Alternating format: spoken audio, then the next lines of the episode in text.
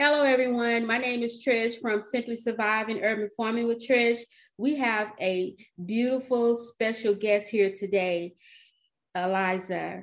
So, Eliza, do you mind introducing yourself and blessing us with with all of your with your introduction? sure. Th- th- first of all, thank you so much for having me. Um, my name is Eliza Walton, um, and I have a couple different businesses up here. We're in central Pennsylvania. Um, I own a feed mill, so we manufacture our own um, feed as well as you know sell feed to the surrounding like three counties of like local farmers. And then um, I have a herd of about 40 registered Angus um, and commercial brood cows. And then we also sell meat. So we uh, some of the animals born here on this farm, we sell like we raise them all the way through and sell them as meat um, that you can buy here on the farm. I think that's awesome. So I know you, you look pretty young, so I'm assuming your family started it all. Like, what was the beginning for you guys? Uh, so I I I'm 30 how old am I? 36. Okay. Um, but I started with a 4-H project when I was nine, and I always refer to this as my 4-H project gone bad because I started with four cows and have ended up now with like 40. But um, they just kind of like multiply.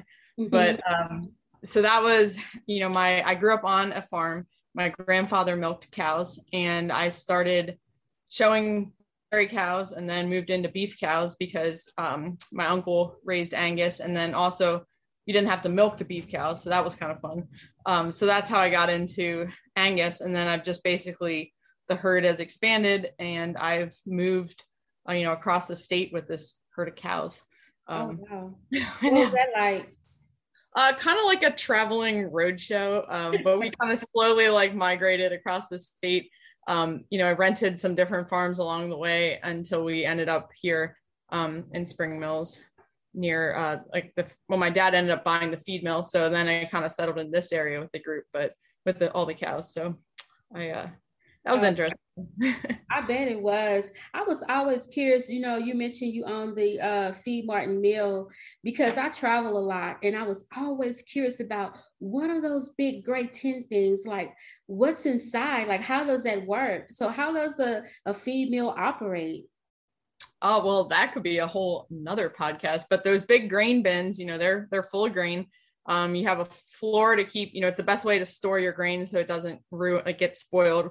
So it has a floor underneath that you can blow air through so you can then ventilate like the grain and keep it from like molding or anything like that. And, um, you know, obviously you have to keep it dry in those bins and stuff. But uh, yeah, some of those grain bins, there's some really big ones out there. you know, we're talking like, you know, million bushel bins or bigger. Wow. Um, yeah. So we so, have we have a couple smaller ones at the feed mill, but so basically you grow the um what's inside wheat or uh grains. You growing the grains or harvesting the grains and then you're storing them in the mills. Yeah, so the farmers, you know, they grow everything and then they bring them bring the grain into the feed mill, usually in the fall around harvest. Um, and then like with the corn, we usually have to dry uh, the corn down a little bit um, it might come out of the field anywhere between like 18 and 20% moisture, and then we have to dry it down to 15% or below so it keeps. And then we just store it in those bins and you know pull out to grind feed, you know, as we need throughout the year. Oh, okay. I was always curious about that. I'm like, what are those? Yeah. Well, and our mill is very small, but some of these operations are, you know, huge and they're they're really fun to tour and like see what's going on in there. Yeah. You know, it can do. Because it's like it seems like most farms have them. Well not most farms but like a lot of them when you travel around the country or mm-hmm. whatever. But do you have any products that comes from that meal that you um, you create from the grains? Well yeah so i mean we make our own line of feed. So we'll make you know uh you know chicken feed we have our own line so we have horse feed and cow feed and stuff like that. Or like if you trish had your own recipe of feed that you wanted to feed your chickens you would then bring me the recipe and i'd make it for you. Um so it can be you should you know, not have told me that eliza because i was going to be up all night trying to figure out how to do that. Whatever you want you can put you know people we have lots of you know that's kind of our specialty is um yeah. custom formulas. So if you want a special chicken feed that you know maybe sometimes there's no corn or no soy or you want um higher protein or whatever you want, we can mix that up. So, so you saying right now for the listeners out there, if someone out there had a recipe, we could come look up the Martin feed mill. We'd make it for you. okay, you you you you, you heard it here, folks. That's also you know, another benefit to those bins. Uh, you know, it's it's kind of like a bank for the the grain farmers because the lowest uh, price for that grain is going to be at harvest time. Mm-hmm. So if they can put that grain in their own bin on their farm, then they can sell it later when the when the price goes up. So it's another oh, benefit. That's a great benefit and a great idea for those who haven't thought of it. Um, the Eggs Hill Farm. Mm-hmm. Can you tell us about that? You you're right. We could have done three to four podcasts just based on you, Eliza.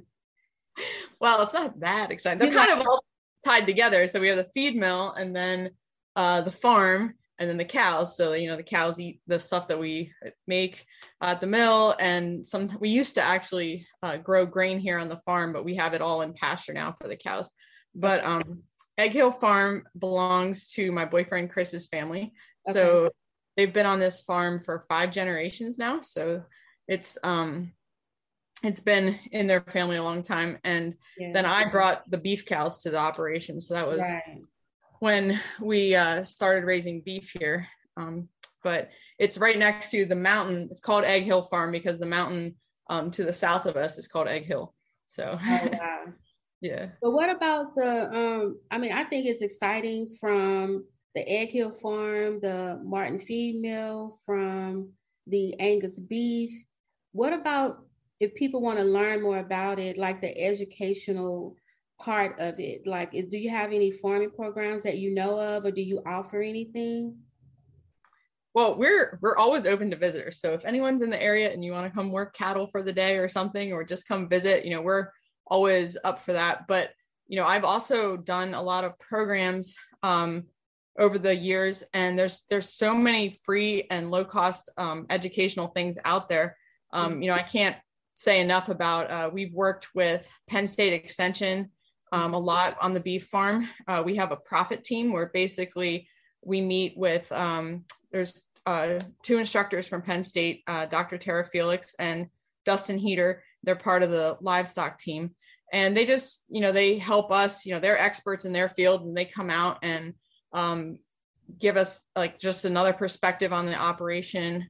Um, so you know, like I said, that's that's free. You're getting you know professional help and um, you know insight into your operation. Um, and there's also a lot of grants and educational programs. You know, whether it's through lenders. Um, Ag Choice Farm Credit does a really nice program called Ag Biz Masters. Oh, wow. And yeah that's like basically a mini like master's program in finance so like if you're trying to get your you know farm operation up and going like they're going to teach you about you know balance sheets and the profit and loss statements and like everything you need to know to run your operation you know financially. Um, and that kind of creates like a good uh, just a good relationship with like a lender. Um, and same with you know the with our profit team you know just staying in touch with your contacts that you have and kind of leveraging your contacts. Um, i was talking to dustin this morning and he mentioned a program uh, it's a grant program where you can get a thousand dollars towards the purchase of a new bull if you buy a pennsylvania bred bull. So like that was something i hadn't heard of before. So like just trying talking to the people that you know and um, you know staying in touch has been helpful and i guess i'd recommend it to everybody. Right. And so you do sell uh, Angus, right? We sell beef, yeah. Um, and we would sell breeding stock too, uh, like bred heifers, if if someone was interested. Okay. Um, but most of what we sell is uh, beef.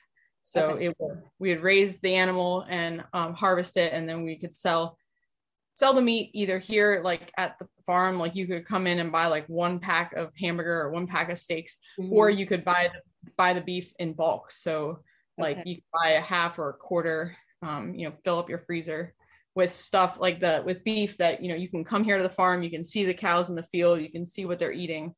Um, and a lot of people they want to be sustainable, but they might not have room for a cow, so that's a good good other option. Right, absolutely. So I know you're in central Pennsylvania.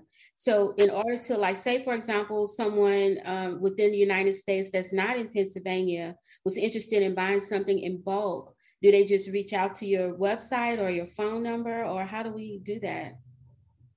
Well, we, um, you know, we do have a website. It's sinkingcreekmeats.com. Um, and you can buy on there, although like the logistics of getting half a beef across the country. I mean, you're in trucking. Um, I don't know necessarily how we would do they, that. They can come pick it up. Like it's yeah. probably even cheaper to just, especially if you're in the U.S., to maybe make a purchase and then just drive there yourself, road trip. Mm-hmm.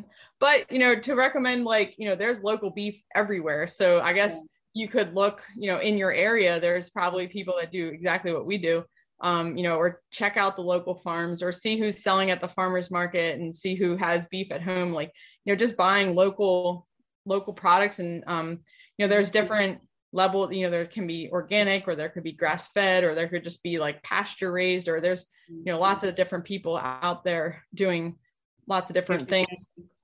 Yeah, but it would be it would still be like, you know, everybody has their own niche. It's not commercial beef that was raised in a feedlot you know you can get good products like pretty much anywhere in the country yeah because i've seen those beef that goes into those warehouses like in bulk so mm-hmm. like you just don't know where they came from you don't know what they were fed or if they were injected with anything so i think it's just the best thing to do is to buy beef where you know where they where they were raised and how they were raised and if they're stressed out before the you know the harvesting or processing happens. So i think that's important because i think everything we inject in our bodies matter. Mm-hmm. you know and I am I'm not here to run down you know i think anyone involved in animal agriculture you know they uh you know the beef industry in general like you know if, if you're not raising a good product um, you know, it, it affects, you know, the whole industry. So people, you know, and it affects the, the profitability of the farm. So, um, you know, a lot of these even the commercial beef, you know, it's it's very safe. The United States has one of the safest food systems, mm-hmm. you know, in the world. But but if you're interested in, you know, there's other things like if you want more of your if you want your beef to be raised in a pasture or to have like, you know, eaten grass or its whole life or something, you know, yeah. there's other there's definitely stuff out there that is um, you know, gonna be delicious. and you know where it comes from so I'm not gonna lie, I don't know where it comes from. If I cook it right, I'm gonna eat it. Yeah. But yeah. in the back of my mind, I, I I appreciate the gift, and I pray that it was it wasn't abused in any way before I eat it. Mm-hmm. So no, that's true too. And also, you know, a lot of the so right now you would notice in the store that we're you know there's record high beef prices in the store, but mm-hmm. producers, beef producers, are getting like record low prices right now. Like, are the price if we were to sell our animals at a sale, you know, you're not getting good money for it. And the Packers are kind of taking that chunk out of the middle. Like they're saying, well, we don't have enough people to process it. So that's why we have to charge the consumer more and pay the farmers less. So, uh, you know, you can help a local farmer out by buying their product and you're getting a great product and you're probably saving a little money too.